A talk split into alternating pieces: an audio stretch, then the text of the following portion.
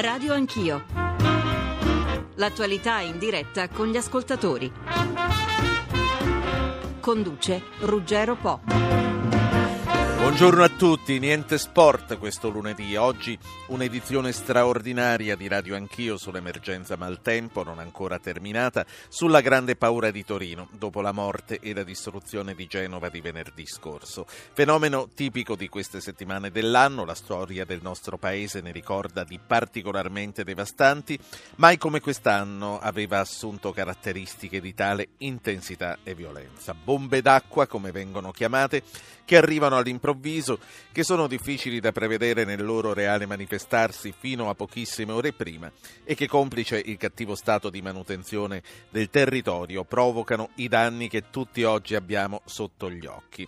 Portateci le vostre testimonianze Chiamate il numero verde 800 050001, mandateci sms o una mail, raccontateci esperienze dirette. Privilegeremo i racconti in prima persona, chi è stato colpito, chi ha dato una mano nei soccorsi.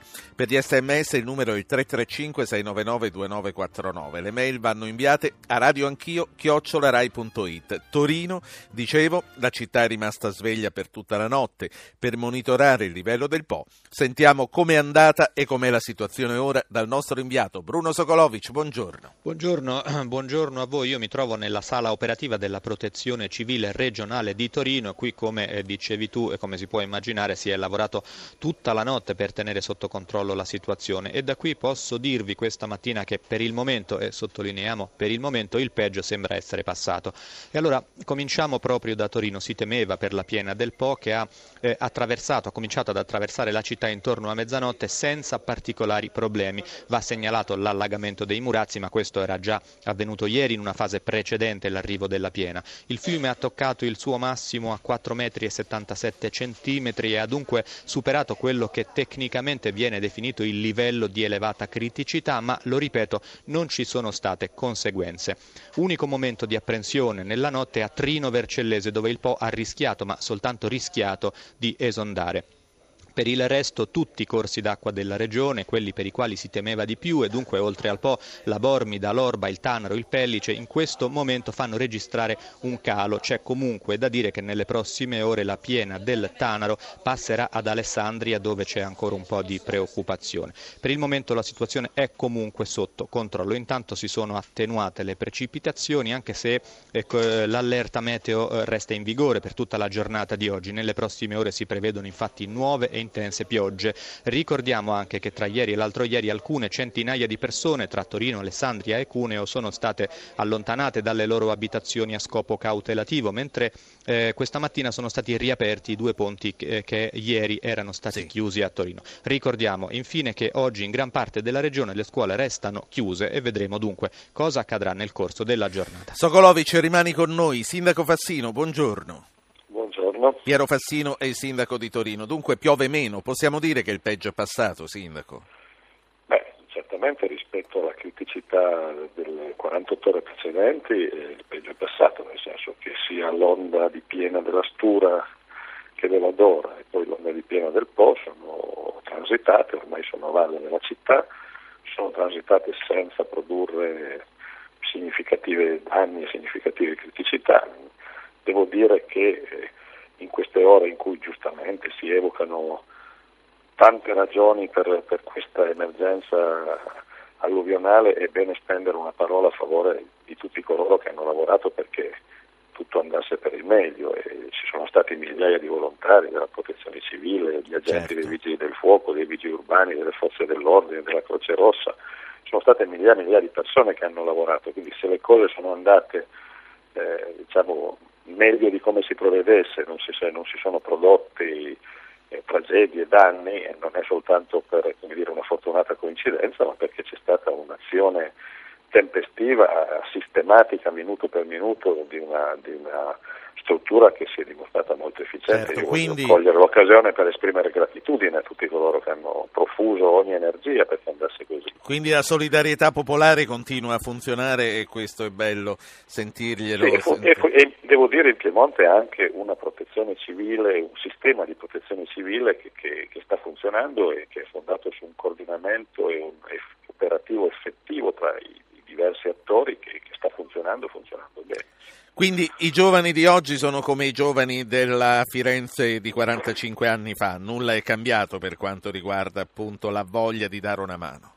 No, la voglia di dare una mano che c'è stata e c'è dovunque, soprattutto nelle alte vallate, nei paesi dove la criticità sembrava ieri particolarmente acuta, c'è stata anche una mobilitazione della popolazione molto generosa che, ripeto, è stata efficace però perché c'era e c'è un sistema di, di, certo. di, di monitoraggio e di intervento molto tempestivo. Certo, quindi è... lo, dico, lo, dico, per ringraziare tutti coloro che sono, si sono profusi in questo lavoro che è molto importante, certo. anche perché nelle prossime ore eh, qui continua, continua, a piovere, dovremo mantenere assolutamente operativa tutta il, tutto Sindaco. il di monitoraggio e di allerta. Eh. Sindaco, ci sono stati problemi a evacuare le persone in situazioni a rischio? No. Quando, quando torneranno a casa? Abbiamo dovuto fare due evacuazioni poi sostanzialmente, una che ha realizzato il 118 in un ospedale perché c'erano delle, delle, delle corsie che erano a piano terra ed è un ospedale in prossimità di uno dei corsi d'acqua e quindi a scopo precauzionale sono stati allontanati e portati in altri ospedali. E poi un'area dove stanotte abbiamo dovuto evacuare 94 famiglie eh, perché sono case proprio prospicienti l'argine del Po abbiamo fatto bene perché l'acqua ha lambito queste case stanotte quando è arrivata la piena, eh, se il decorso sarà quello che è in corso adesso io penso che nell'arco della giornata potranno tornare nelle loro case. Un'ultimissima cosa, Sindaco, Torino è pronta a fronteggiare situazioni estreme, lei già un po' ce l'ha anticipato parlando dell'interazione che c'è stata tra istituzioni e volontariato, però sappiamo e poi abbiamo l'esperto, il climatologo Mercalli che ce ne parlerà meglio fra un attimo, eh, quindi la domanda è questa, siamo pronti a fronteggiare quello che non è mai accaduto prima? Ma intanto io penso che dobbiamo fare di tutto perché quello che è accaduto prima non accada più. In Piemonte mi pare che si è dimostrato che c'è un sistema di protezione civile e una operatività dei tanti corpi locali e dello Stato che funziona e quindi siamo in grado di, eh, di contrastare ogni evenienza. Io userei questa formula, bisogna sempre prepararsi al peggio e operare e sperare perché accada il meglio e mi pare che questa sia la, la, regola, prepararsi al peggio, cioè non lasciare nulla di intentato e mettere in atto tutto ciò che è necessario per monitorare, allertare, intervenire. Sì. E naturalmente se lo facciamo e lo si fa seriamente, le tragedie si possono evitare e si può mettere in sicurezza territorio e cittadini. Sindaco Fassino, grazie, buone cose. Grazie. Ro- Roberto Cota, il presidente della regione Piemonte. Buongiorno Presidente. Buongiorno, buongiorno. Torino e il suo territorio erano le zone maggiormente a rischio in Piemonte? Beh, non soltanto Torino a dire la verità, perché noi temevamo molto anche i piccoli affluenti, no? sapevamo che il Po aveva delle criticità, ma che eh, queste criticità potevano essere gestite. Eh, per quanto riguarda i piccoli affluenti eh, c'erano tutta una serie di, di, di molto, molto, più ampia no? di, di, criticità e di variabili. Eh, fino adesso l'apparato ha funzionato benissimo, mm, eh, la protezione civile è materia di competenza della Regione, la Regione ha eh, Piemonte è all'avanguardia, andiamo ad aiutare anche le altre regioni quando ci sono situ- o addirittura all'estero quando ci sono situazioni di emergenza, quindi è chiaro che quando una situazione riguarda il nostro territorio a maggior ragione c'è un'allerta massima, sono quattro giorni che i nostri volontari, che sono 15.000, eh, sono all'opera, ci sono 2.000-2.500 volontari per ogni turno e devo dire che fino ad oggi tutto è andato bene anche perché alcune situazioni sono state affrontate in tempo reale, i ponti chiusi, gli argini riparati, sa, sono tante cose che, eh, che si devono fare in tempo reale. Certo. Eh, noi abbiamo parlato di Torino fino adesso, però so che criticità si sono verificate a Alessandria, a Cuneo, a Torre Pelice dove è crollato un ponte. Tutto è sotto controllo ora. Sì, quel ponte era stato chiuso diverse ore prima proprio dalla nostra protezione civile perché avevamo rilevato dalla centrale operativa i nostri uomini ci avevano detto che quel ponte era a rischio e quindi quel ponte è stato chiuso e, la, e anche alla luce di quello che stava succedendo, io ho lanciato un appello a tutti i cittadini a non mettersi in situazioni pericolose perché sapevamo che i pericoli potevano nascere da lì. Comunque non è ancora finita, eh, nel senso che eh, dal punto di vista diciamo così idraulico eh, la situazione pare sotto controllo perché la piena è passata e mi dicono eh, le piogge stanno cadendo ma a ehm, ritmo più lento. Adesso stiamo tenendo sotto controllo tutta la situazione per quanto riguarda le frane, eh, quindi eh, ci sarà ancora un pochino da soffrire per questo evento. Un'ultima cosa, Presidente, per quanto riguarda la politica del territorio, lei può dire che in Piemonte è stato fatto quello che doveva essere fatto? Lei lo sa, ci sono sempre polemiche sui fondi che non vengono spesi, sulle cose che si ritarda a fare. Io naturalmente voglio, chiedo che ci vengano assegnati al più presto i fondi eh, che ci spettano per alcuni interventi di riparazione del, di, legati al dissesto idrogeologico, quindi interventi contro il dissesto idrogeologico che noi abbiamo concordato con il governo, con il Ministero dell'Ambiente e noi di questi soldi abbiamo bisogno perché non sono degli interventi così, ma sono degli interventi assolutamente necessari. Devo dire che eh, se devo fare un excursus storico, eh, non è più il tempo dell'alluvione del 94, cioè eh, la situazione migliore. È migliore dal punto di vista dell'alveo dei fiumi, dei numerosi interventi che sono stati fatti. Eh, c'è una, cioè, c'è una, una capacità di tenuta sì. incomparabilmente più alta. Presidente, grazie. Roberto grazie Cota, Presidente della Regione Piemonte. Ehm, Cota ha citato l'alluvione del 94, abbiamo un ascoltatore che so ce ne parlerà e parlerà della sua esperienza, ci sta chiamando da Rocchetta Tanaro, però prima voglio salutare il climatologo Luca Mercalli. Buongiorno Mercalli. Buongiorno a voi. Lei tra l'altro ha scritto Viaggi nel tempo che fa, quindi chi meglio di lei oggi? Senta Mercalli, di fronte a episodi così violenti, ogni volta noi ci chiediamo se stia cambiando qualche cosa e che cosa, perché alluvioni tragiche ce ne sono da sempre, fra poco avremo anche uno storico delle inondazioni che ce ne parlerà, però eh, quello che arriva oggi sembra che sia ancora diverso.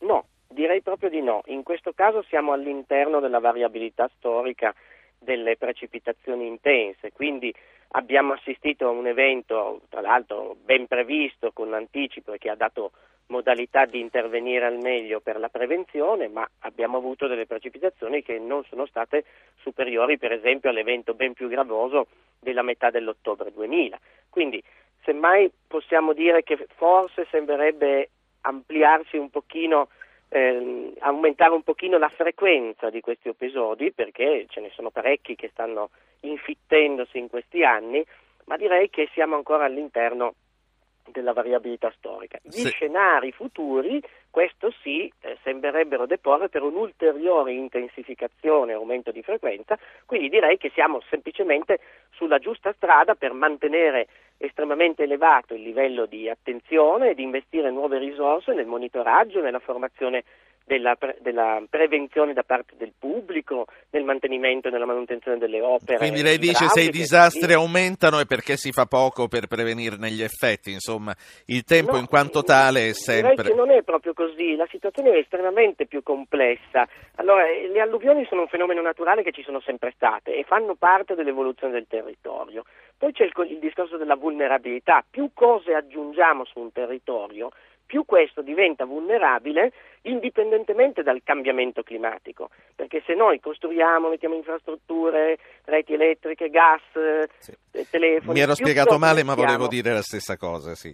Ecco, quindi c'è questo aspetto dovuto al fatto che ormai il nostro paese è sovrappopolato, 60 milioni di persone in un paese tutto estremamente fragile dove tra l'altro nel passato e ancora oggi purtroppo le scelte edilizie non sono state per nulla rispettose di questo tipo di fragilità, però questo è quello che c'è e quindi bisogna venire a patti oggi con la gestione del rischio nelle zone soprattutto ad elevata urbanizzazione. Abbiamo visto a Genova che cosa succede in territori molto più difficili rispetto al Piemonte perché un conto sono i, il, una grande piena fluviale come quella del Po che è prevedibile con alcune decine di ore di anticipo, un conto sono queste eh, colate detritiche rapidissime dovute al rilievo che c'è dietro la città di Genova, dove le piogge tra l'altro sono in genere ancora più intense di quanto abbiamo verificato poi nella pianura Quindi padana. meteorologicamente lei dice siamo nella media, quindi Per ora, per ora. per ora. Quindi per ora. chiamarle bombe d'acqua per il momento è solo una No, no, variazione bombe d'acqua lessicale. sì. possiamo chiamarle, ma era una bomba d'acqua anche una, un'alluvione del 1700, cioè chiamiamola come vogliamo. Noi la chiamiamo magari eh, una cella mesoscala rigenerante e al bar si può chiamare la bomba d'acqua, ma non è che questo ha una caratteristica diversa dalla climatologia. Ripeto che il- lo scenario di cambiamento climatico futuro non può che aumentare questi episodi, quindi se già adesso abbiamo tutta una serie di problemi e di rischi più o meno calcolati, dobbiamo tenere presente che questi certo non diminuiranno, ma semmai aumenteranno. Poi la nostra interazione col territorio deve essere ancora più saggia a questo punto, perché forse più che costruire ancora cose nuove bisognerebbe cominciare a Sì. toglierne nelle zone più a rischio. Mercalli, le vado ad ascoltare insieme alcuni ascoltatori, poi so che lei alle nove e mezza se ne dovrà andare. Se si può trattenere ancora un attimo così commentiamo insieme le testimonianze che loro ci D'accordo. portano. Giuseppe da Rocchetta Tanaro, Paolo dalla provincia di Rovigo, Alfredo da Milano. Giuseppe, buongiorno. Buongiorno a lei e a chi ci sta ascoltando. Io abito nella zona di Rocchetta Tanaro, un comune limitrofo. Ho vissuto nel 94 eh, in prima persona, anche se non in modo disastroso, disastroso come hanno, hanno subito altri nella mia zona. Comunque ho rischiato io con mia moglie di essere travolti dal crollo della nostra cantina per pochi, pochi, pochi Sì. attimi. Quindi una massa di tufo che l'ha fatta crollare, noi eravamo andati a vedere, eh, eravamo appena usciti. Detto questo, voglio evidenziare due, due aspetti eh, di queste situazioni. Il primo è quello contingente, quando, eh, quando succede l'evento, quando succede il disastro. C'è molta solidarietà, ci sono molte persone eh, che, che- che- che ti aiutano, che ci danno da fare, solleciti in tutto. E questo mh, io non, non- non- non voglio dire oltre perché è una cosa che, che vivono un po' tutti sul momento. L'aspetto, il secondo aspetto che voglio evidenziare è quello quando è passata questa situazione, quando magari è passato qualche anno, più nessuno si ricorda di niente. Sì. A me è successo, ma e se la gente ma se ne ricorda poco non fa niente, ma le istituzioni se ne devono ricordare. eh, ma è proprio questo che io voglio dire. Allora, nella situazione che sono io, sicuramente ho, ho- ho sentore o anche qualche, qualche mh, ragione per, per dirlo, si, si sono trovati anche altri, si trovano anche altri. Sì. Un esempio banalissimo. E poi chiudiamo. Lei, eh, chi quando succedono queste cose, uno sgombera, butta via tanta cosa, spesso si perdono tanti documenti, documenti, ricevute, questo e quello. Io le faccio il mio caso, che è un esempio... Ma deve eh, fare ma- presto però, signor Giuseppe. Faccio, faccio molto Sì. in fretta. 40 anni fa io ho chiuso una ditta, il commercialista mi aveva cancellato, mi aveva messo tutto, tolto tutto. Dopo, dopo 30 anni o giù di lì, ehm, anzi nel, 90 nel 2006, la Camera di Commercio di Torino, in base alla legge del Sì. 2000 che imponeva che chi era ancora iscritto doveva Giuseppe, mi dia una 200 mano, veniamo al finale, sì. Mi manda una cartella, là. io ho perso tutta la documentazione. E quindi adesso E quindi- non riesce ad avere quello di- a cui ha diritto. testata respinge l'istanza per difetto delle condizioni di legge. Grazie. Grazie. Eh, so che aveva molte più cose da dire, però sapete anche voi come funziona. Signor Paolo Rovigo, buongiorno. Buongiorno a lei e ai suoi ospiti. E tra pochi giorni sono 60 anni dall'alluvione del 51 in Polesine. Sì. Mi chiedo una cosa, se veniva la stessa quantità di acqua che è venuta in due settimane nel Polesine e adesso veniva a Genova, in Liguria, in Toscana, non andava sotto un quartiere, non andava sotto mezza città, andava in- sotto un- una città intera. Quello che non stiamo parlando dai politici, dalle istituzioni, della salvaguardia del terreno, altrimenti continuiamo a cementificare, costruire, ma non Certo, a guardare sta- dove viviamo. Lei era in Polesine 60 anni fa, c'era già. Mia nonna, mia nonna abitava a Fratta, Frasinelli, no, sotto acqua e mi disse tre metri e mezzo di acqua. Cioè, signori, C'erano tre Allora, metri e mezzo di acqua. Ne, ne parliamo, sa, dopo del Polesine. Resti, resti in ascolto perché la seconda parte sarà in parte dedicata a questo. Alfredo da Milano e poi concludiamo con Mercalli. Prego, Alfredo. Sì, buongiorno a lei, grazie di avermi richiamato. Io mi chiedo ogni volta che succedono queste cose, perché piangere sempre su cose avvenute e mai prevenire? Con tutto questo spreco di denaro pubblico che c'è, eh, basta prevenire e non è che si risolvono tutti, ma in parte sicuramente questi problemi. Ci sono dei fiumi in Italia e ci sono delle città a rischio e li sappiamo, li conosciamo, ogni anno li vediamo in televisione, sempre allagamenti, morti e sopramorti. Invece prevenire con delle dighe, a, cioè prendere un fiume, mettere dei... Certo, lei signor Alfredo sta confermando quello che un po' già dicevamo noi, quindi bisogna pensarci prima. Grazie signor Alfredo, io vi chiedo questa mattina di utilizzare il nostro numero verde 800 05 0001, soprattutto per raccontarci delle storie personali, come ha fatto anche se, anche se non gli hanno dato completamente il tempo il signor Giuseppe da Rocchetta Tanaro. Allora, Mercalli, di fronte a questo ascoltatore che dice nel Polesine era caduta tanta acqua ma in 15 15 giorni, oggi quello che è successo è successo così e ci ha ricordato quei tre metri e mezzo d'acqua. No, sono pienamente d'accordo che in presenza di un evento come quello del novembre 1951 assisteremo praticamente a un territorio di oltre 15 milioni di abitanti toccato da, da danni ingenti, quindi aspettiamoci che ci possa essere il big one, per ora abbiamo visto quella di adesso una, un episodio moderato che è arrivato, come abbiamo sentito prima dalla sala della protezione civile, a pochi centimetri dalle soglie di criticità in alcune zone.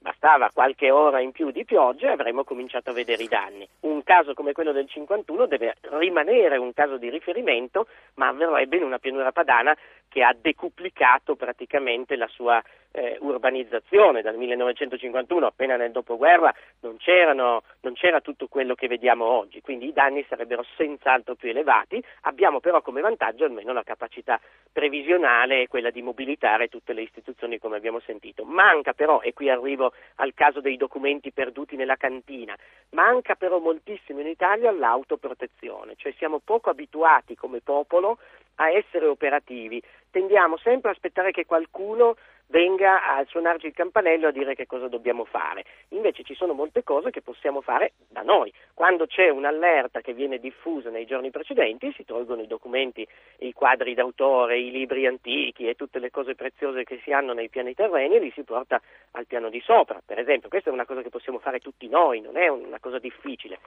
C'è una parte di certo. preparazione personale che almeno ci può mettere al riparo dal peggio e poi sicuramente tutte quelle norma, norme che devono eh, salvaguardare la vita umana. Io cito sempre i morti del sottopassaggio. In Italia abbiamo avuto negli ultimi sei anni dieci morti da persone che si sono tuffate deliberatamente in auto in sottopassaggi allagati. È una trappola mortale, un suicidio. Basta semplicemente starne fuori. Quando uno arriva e vede un sottopassaggio con un po' d'acqua, non ci va. Non è che dice ma passo ancora io, faccio l'ultimo. Eh sì, fai anche certo. l'ultimo tuo transito della vita. Luca Mercalli, grazie per essere stato con noi. Luca Mercalli, climatologo. Io a questo punto ritorno alla protezione civile, alla sala della protezione civile dove c'è Bruno Sokolovic. Bruno, a te. Sì, qui siamo nella sala della protezione civile regionale a Torino, abbiamo detto eh, poco fa che il peggio sembra essere pa- passato ma l'allerta meteo resta in vigore per tutta la giornata. Io accanto a me ho eh, il responsabile eh, Riccardo Conte, responsabile in questo momento della sala operativa e a lui vorrei subito chiedere allora che cosa si prevede per il resto della giornata. Sono previste ancora delle piogge nel pomeriggio serata nelle zone del Cunese, del Torinese e quindi questo viene ancora seguito, monitorato perché potrebbe avere influenza sulle piene dei corsi d'acqua. Ecco, che cosa monitorate in particolare in queste ore? Sostanzialmente come le piogge cadono, quindi pluviometri e poi a valle dopo un minimo di, di, di tempo, uno o due ore, sugli idrometri a vedere se si innalza il livello, di quanto, se supera delle soglie preimpostate di moderato o elevata criticità e in base a quello si vede se ci sono delle, eh, degli interventi e delle contromisure di protezione civile da, da adottare in tempi stretti. Ci sono situazioni che state monitorando in particolar modo? Ma sostanzialmente stiamo ancora seguendo la mm, piena del Po e anche alcuni altri fiumi dell'Alessandrino, in particolare Tanaro, un po' meno il Bormida che già ieri sera si era sgonfiato e comunque il Po continua a essere un sorvegliato diciamo un po' diciamo speciale. Ecco, Possiamo comunque dire che il peggio è passato, lo chiedo anche a lei. Ma eh, sostanzialmente se le previsioni verranno confermate, oggi alle 13 avremo poi un aggiornamento meteo, è presumibile che il peggio possa essere passato, sì.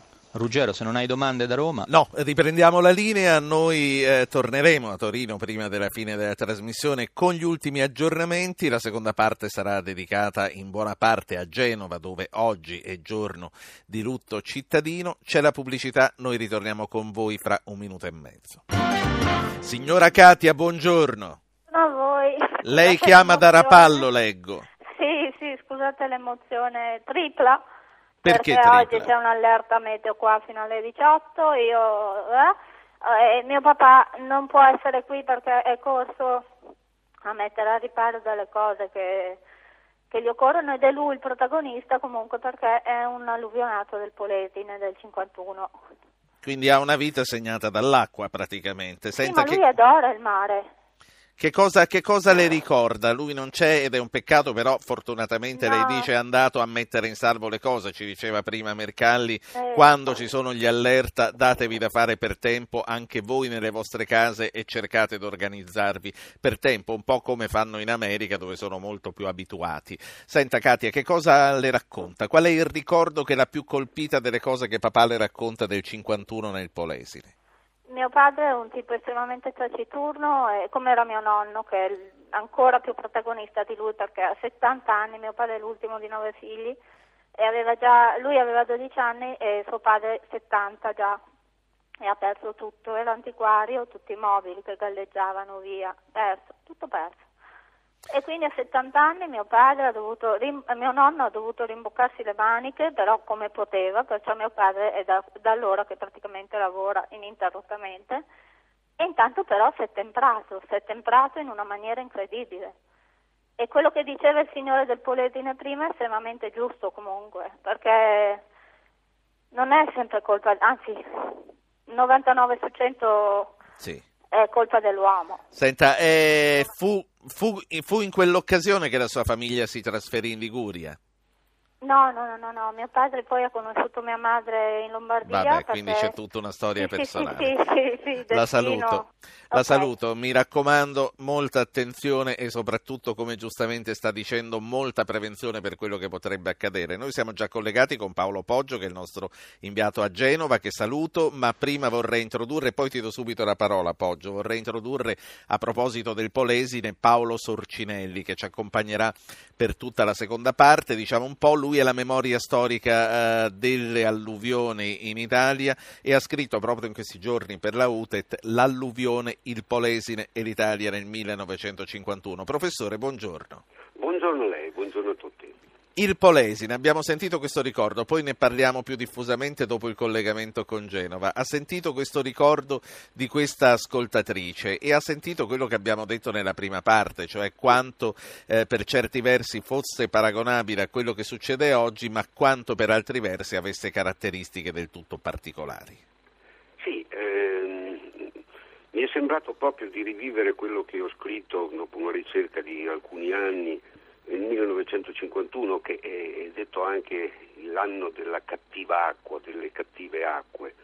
Eh, un anno che è stato costellato da un- una serie di fenomeni meteorologici in cui delle perturbazioni atlantiche si sono scontrate con dei fronti d'aria calde provenienti dall'Africa e hanno innescato quello che abbiamo definito più volte in questa trasmissione delle bombe d'acqua, cioè delle precipitazioni particolarmente, eh, particolarmente pesanti che hanno colpito a macchie di leopardo un po' tutta l'Italia, poi sfociando a novembre fino nel- nella tragedia del Polesine, che è una tragedia che è passata alla storia un po' come l'alluvione per antonomasia dell'Italia.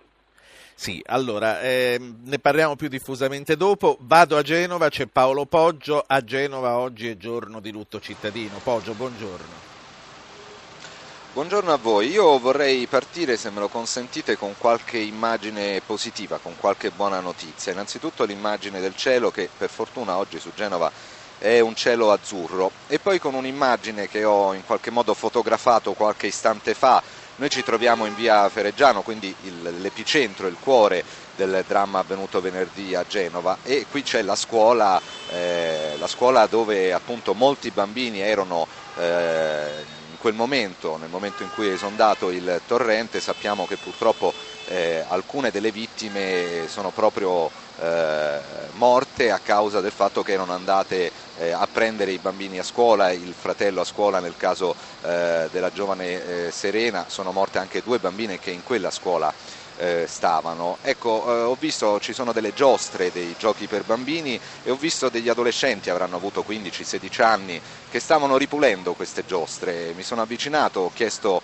eh, loro che cosa stessero facendo e mi hanno detto noi siamo andati a scuola qui fino a qualche anno fa, eh, siamo affezionati a queste giostre, a questi scivoli e ci siamo messi a ripulirli. Ecco, questo è un po' eh, uno scatto fotografico che racconta quello che si è detto nelle ultime ore, cioè eh, questa eh, questa bellissima eh, storia degli angeli del fango, eh, una storia che nasce dall'alluvione di Firenze ma che qui a Genova dopo tanti anni si è rivista veramente in gran numero, ecco di fronte a me in questo momento stanno passando altri ragazzi, oggi le scuole sono sì. chiuse, tutti con la pala, tutti con gli stivali, insomma queste sono le immagini positive qui che arrivano da Genova. Purtroppo c'è da dire che le notizie non sono buone dal punto di vista meteorologico perché eh, la protezione civile prevede dei forti rovesci nel pomeriggio non solo su Genova ma anche sul ponente Ligure, quindi tutta la zona di Savona, di Imperia, dove c'è eh, massima, eh, massima, allerta. Senza dimenticare che invece a Levante, quindi eh, verso la provincia di La Spezia, eh, ci sono ancora tantissimi sfollati,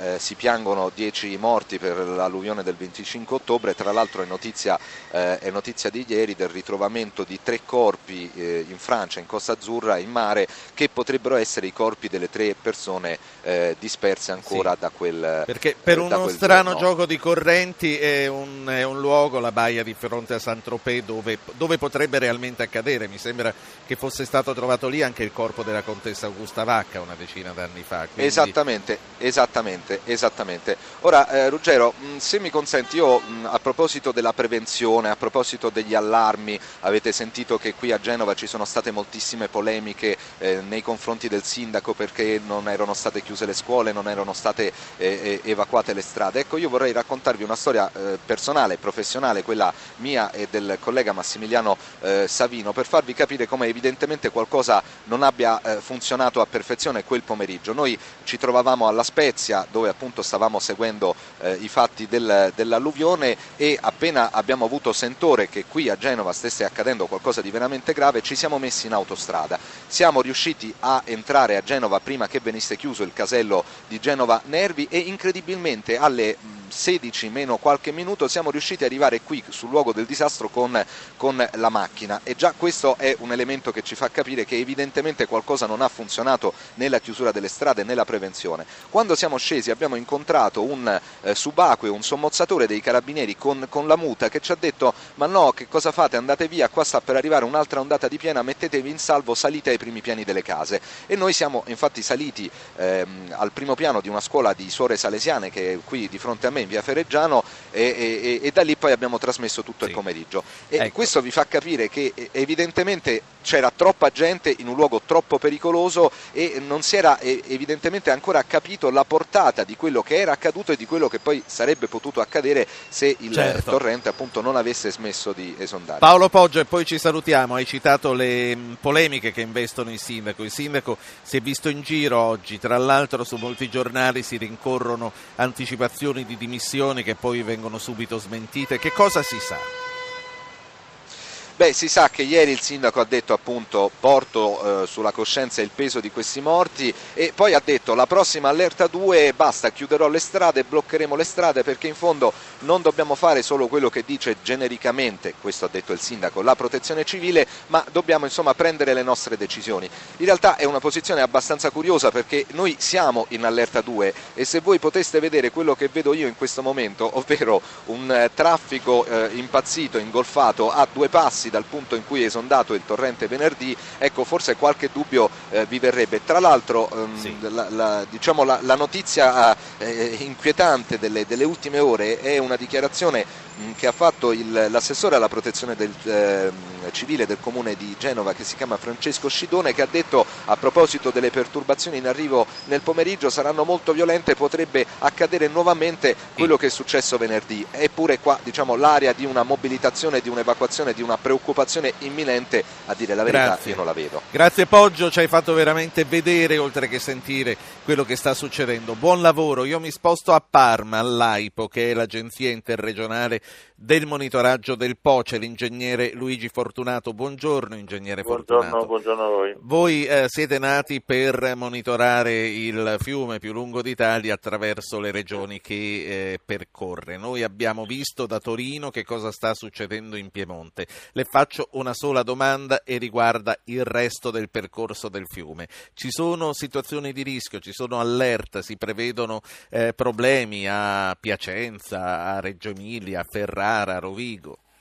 Dunque, il, la piena che ha superato, sta superando Torino, ha superato il colmo è stato questa notte tra, dopo mezzanotte e, e si propaga attualmente nella valle di Crescentino, quindi sta entrando nel, sta uscendo dal Piemonte. È una piena molto lunga, con un colmo protratto per, per anche più di un giorno, e, però con livelli eh, non straordinari. Noi abbiamo tre livelli di guardia, questa piena si colloca tra il primo e il secondo livello, attorno al secondo livello di, di, di attenzione. Quindi diciamo da un punto di vista delle quote dell'acqua, dei livelli dell'acqua, non dovremmo avere problemi eh, fino, fino alla, alla, all'uscita in mare. Eh, potrebbero esserci qualche, problemi, qualche problema sulla tenuta arginale per la durata Sì. di questa piena che ripeto Quindi- è notevole, ma, ma- ma direi Quindi fuori dal Piemonte. noi- fuori dal Piemonte per noi è quasi ordinaria, Grazie. è ordinaria eh, gestione del fiume. Grazie anche a lei, ingegner Fortunato. Allora, eh, due ascoltatori, eh, Moreno da Reggio Emilia dice tra Modena e Reggio Emilia anni fa, lo scrive su Facebook, Moreno dice tra Modena e Reggio Emilia anni fa hanno costruito delle casse di espansione e una diga con paratie per deviare l'acqua oltre ad argini alti. Quando il fiume si gonfia troppo e fatica a contenere l'acqua, aprono le paratie per deviarle nelle casse di espansione, che poi sono dei laghi artificiali, e da allora non sono più successe alluvioni disastrose. Lucia, Napoli, tocca a lei. Sì, buongiorno. Buongiorno. Allora, senta, io abito nella zona di Chiaia Posillipo di Napoli. Ecco, siccome ogni anno alle prime piogge il Posillipo è impraticabile perché arriva acqua dall'alto e non si può neanche entrare nei palazzi, quest'anno con un mese di anticipo ho scritto alla protezione civile e alla, alla, ehm, qui a Napoli al difensore civico per avvertire di, spu- di sturare i tombini. Bene, non è stato fatto, per cui un'altra volta... Ma le hanno risposto almeno o no? Neanche, neanche. Allora il problema è questo, siccome ci sono molti di servizi, bisognerebbe introdurre un- una penale per chi ha- ha- ha- prende degli impegni verso la comunità, è pagato ed è pagato da Certo. noi molto bene, ecco allora una penale, un licenziamento, questi sono i licenziamenti Certo. che bisogna fare, chi non rispetta, chi crea danno alla comunità. E questo varrebbe anche per i parlamentari, diciamo, no? Chi non fa il proprio dovere deve Certo, essere comunque lei dice eh, che paghi... In modo che nel momento in cui uno prende un impegno, un Sì, incarico sì, è chiaro, è chiaro, signora responsabilità, Lucia, no? deve sapere che se nei tempi giusti non fa questo Non c'è bisogno che aggiunga nulla, la, la cosa importante è chi eh, pecca di omessa vigilanza e non fa le cose che deve fare, deve pagare anche con il posto di lavoro. Luigi Di Lauro, buongiorno. Buongiorno anche da Matera. Ecco, Luigi Di Lauro è un collega della sede di Potenza e a Matera ehm, la signora che stava chiamando da Napoli. A Napoli ieri c'è stata una vittima per un albero che è caduto su una macchina dove dentro c'era un uomo e mm, a Matera eh, ci sono due dispersi. Ci, ci dici che cosa è successo, ma soprattutto com'è a questo punto lo stato delle ricerche? Bene, le ricerche sono riprese all'alba di questa mattina dopo che ieri sera intorno alla mezzanotte i, i vigili del fuoco avevano rinvenuto uh, l'auto, una Golf bianca su cui erano rimaste intrappolate un uomo di 84 anni, Carlo Masiello, e la figlia Rosa di 44. Un'automobile eh, su cui c'erano cinque persone, c'era il marito della signora Rosa e due bambine di 5 anni, due gemelline nipoti della coppia. L'uomo è riuscito a trarre in salvo le due bambine, ma eh, nonostante eh, tanti tentativi non è riuscito ad estrarre dall'auto la moglie ed il suocero che sono scappati a valle di un canale di irrigazione. L'auto è stata trovata a circa 500 metri eh, dal, dal, luogo dove è finita in questo canale di irrigazione che è tracimato, l'acqua ha superato i 3 metri di altezza ma è stata ritrovata capovolta, piena di fango e con uno sportello aperto. All'alba, come dicevamo, sono riprese le ricerche eh, dei due, eh, i vigili del fuoco e i carabinieri di Matera eh, sono al lavoro con diverse squadre e atteso anche da, qualche, da un momento all'altro l'arrivo di un elicottero per esaminare la situazione dall'alto. Questa mattina il canale è ovviamente sgombro dall'acqua, ma è pieno di detriti e di terriccio che la violenza delle precipitazioni di ieri ha portato in questo canale. Eh, in tre o quattro ore sì. sono caduti circa 60 mm d'acqua. Quindi eh, di Lauro noi stiamo parlando di due dispersi, ma semplicemente perché non sono stati trovati i corpi, diciamo, non c'è nessuna speranza di trovare in vita questa signora e suo padre secondo i soccorritori e secondo i carabinieri al momento non c'è alcuna speranza Grazie. di ritrovarli in vita. Grazie. Professor Sorcinelli, a noi a questo punto. Ho fatto passare davanti gli altri testimoni perché lei avesse più materiale per commentare con noi. Allora lei eh, ha scritto questo libro sull'alluvione del Polesine, ma ha seguito proprio per, per i suoi studi quello che è successo anche nei 60 anni che ci dividono dal Polesine ad oggi. Mm, co- che filo c'è che lega i vari eventi e si può dire che ogni evento successivo è peggiore di quello che l'ha preceduto o anche lei conferma quello che ha detto Mercalli che siamo nella media? Ma io non so se siamo nella media. Prima di tutto vorrei precisare che questo libro l'ho scritto con Miran Saprassian, quindi co- ho un, co- sì. un coautore. E dunque eh, non so se eh, siamo nella media. Mm, si parlava di eh, perturbazioni meteorologiche e in questo caso la perturbazione meteorologica del 51 mi sembra molto uguale a quella di oggi. Eh, quindi da questo punto Ma pi- siamo. piove con la stessa intensità?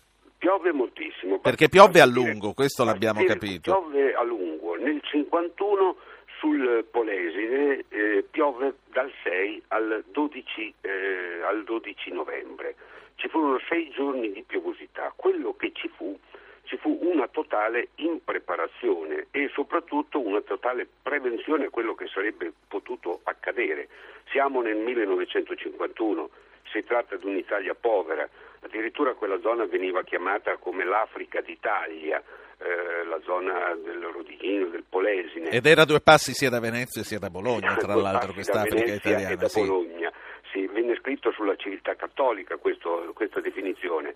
Però quello che ci fu, ci fu anche il fatto che sì, eh, ci si sforzò di eh, inculcare nella popolazione la tranquillità, non sarebbe successo niente, gli argini avrebbero retto e quindi non c'era bisogno di fare niente. Basti dire che in una ondata di piena, sempre sul Po del 1926, vennero costruiti da parte della popolazione 400 km di soprassoglio cioè di sacchetti di sabbia che venivano messi sugli argini per arginare una, e per prevenire una eventuale esondazione del fiume. Nel 1951 si fece questo lavoro soltanto su 40 chilometri e non a caso poi gli argini si ruppero in una zona che rimaneva 70 centimetri più bassa sì. come argine del resto del Professore, eh, quante vittime ci furono all'epoca? Ah, le, vittime, le vittime nel Polesine furono poche, un centinaio di vittime. È vero che ci sono delle testimonianze che dissero che moltissimi furono i dispersi di cui non si parlò più. Però i morti eh, nel Polesine furono pochi, ma mh, mm, ci furono 78 morti, per esempio eh, un mese prima, in ottobre, in Calabria. Ci furono 30 morti in eh, Sicilia, ci furono 7 morti in Sardegna, ci furono 30 morti nel Comasco perché straripò un torrente, un piccolo torrente, il torrente San Vincenzo, travolgendo tre paesi. Quindi anche allora, come oggi, una perturbazione che interessò tutta la penisola, ma con un particolare accanimento su una determinata zona dell'Italia. Sì, Professore. Determinate zone, dal Piemonte, eh, dal Piemonte alla Sardegna, alla Sicilia. Per aiutarci un po' a capire, sto andando un po' di corsa perché ho il previsore che mi dirà che cosa sta succedendo, che cosa sta per succedere, ma eh, quello che le voglio chiedere, quando oggi parliamo di Polesine, riferito a Loggia, a che zone facciamo riferimento? Alle province di Rovigo e di Ferrara, diciamo Occhiobello? Rovigo, eh, Ferrara mh, fu quasi indenne, ci fu soltanto una piccola in- inondazione all'inizio dell'anno, ma dalla parte di Ferrara non successe niente, quindi successe tutto nella parte eh, destra del, del Po.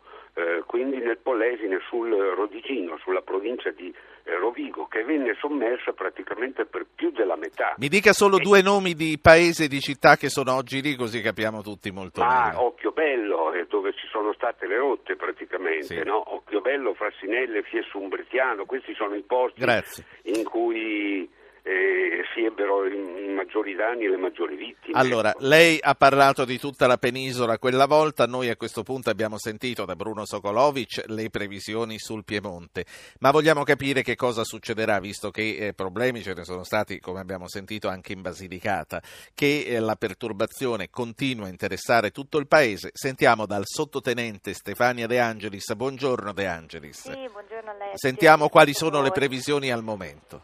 Sì, abbiamo in questo momento per quanto riguarda le previsioni ancora molte nubi su tutte le regioni settentrionali con piogge intense che sono ancora persistenti sulla Lombardia, l'Emilia occidentale e il Triveneto, questo per quanto riguarda la mattinata. Poi nel pomeriggio e nella serata torneranno ad intensificarsi in modo significativo sul Piemonte, specie il settore montano e pedemontano occidentale, sulla Liguria, in particolare sulla riviera genovese, sulla riviera di Ponente, dove assumeranno anche carattere temporalesco di forte intensità, mentre sulle restanti regioni del nord delle piogge sparse comunque più eh, attenuate.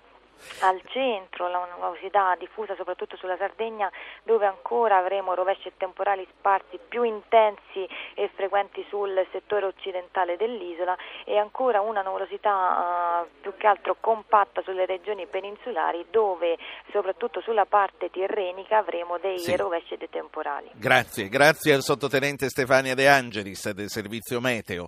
Teodoro da Ancona, Antonietta da Salerno. Teodoro, Antonietta, veloci per favore. Eh, buongiorno. Buongiorno. Eh, due dati. In Italia la popolazione è cresciuta del 37% negli ultimi 40 anni, è aumentato del 300% l'occupazione del suolo. In più, abbandono del 25% di territori agricoli, il 50%, eh, 10 milioni di ettari di boschi non gestiti, 486 mila frane, 7% del territorio già in frana, 20 20.700 ettari, chilometri quadrati già franosi.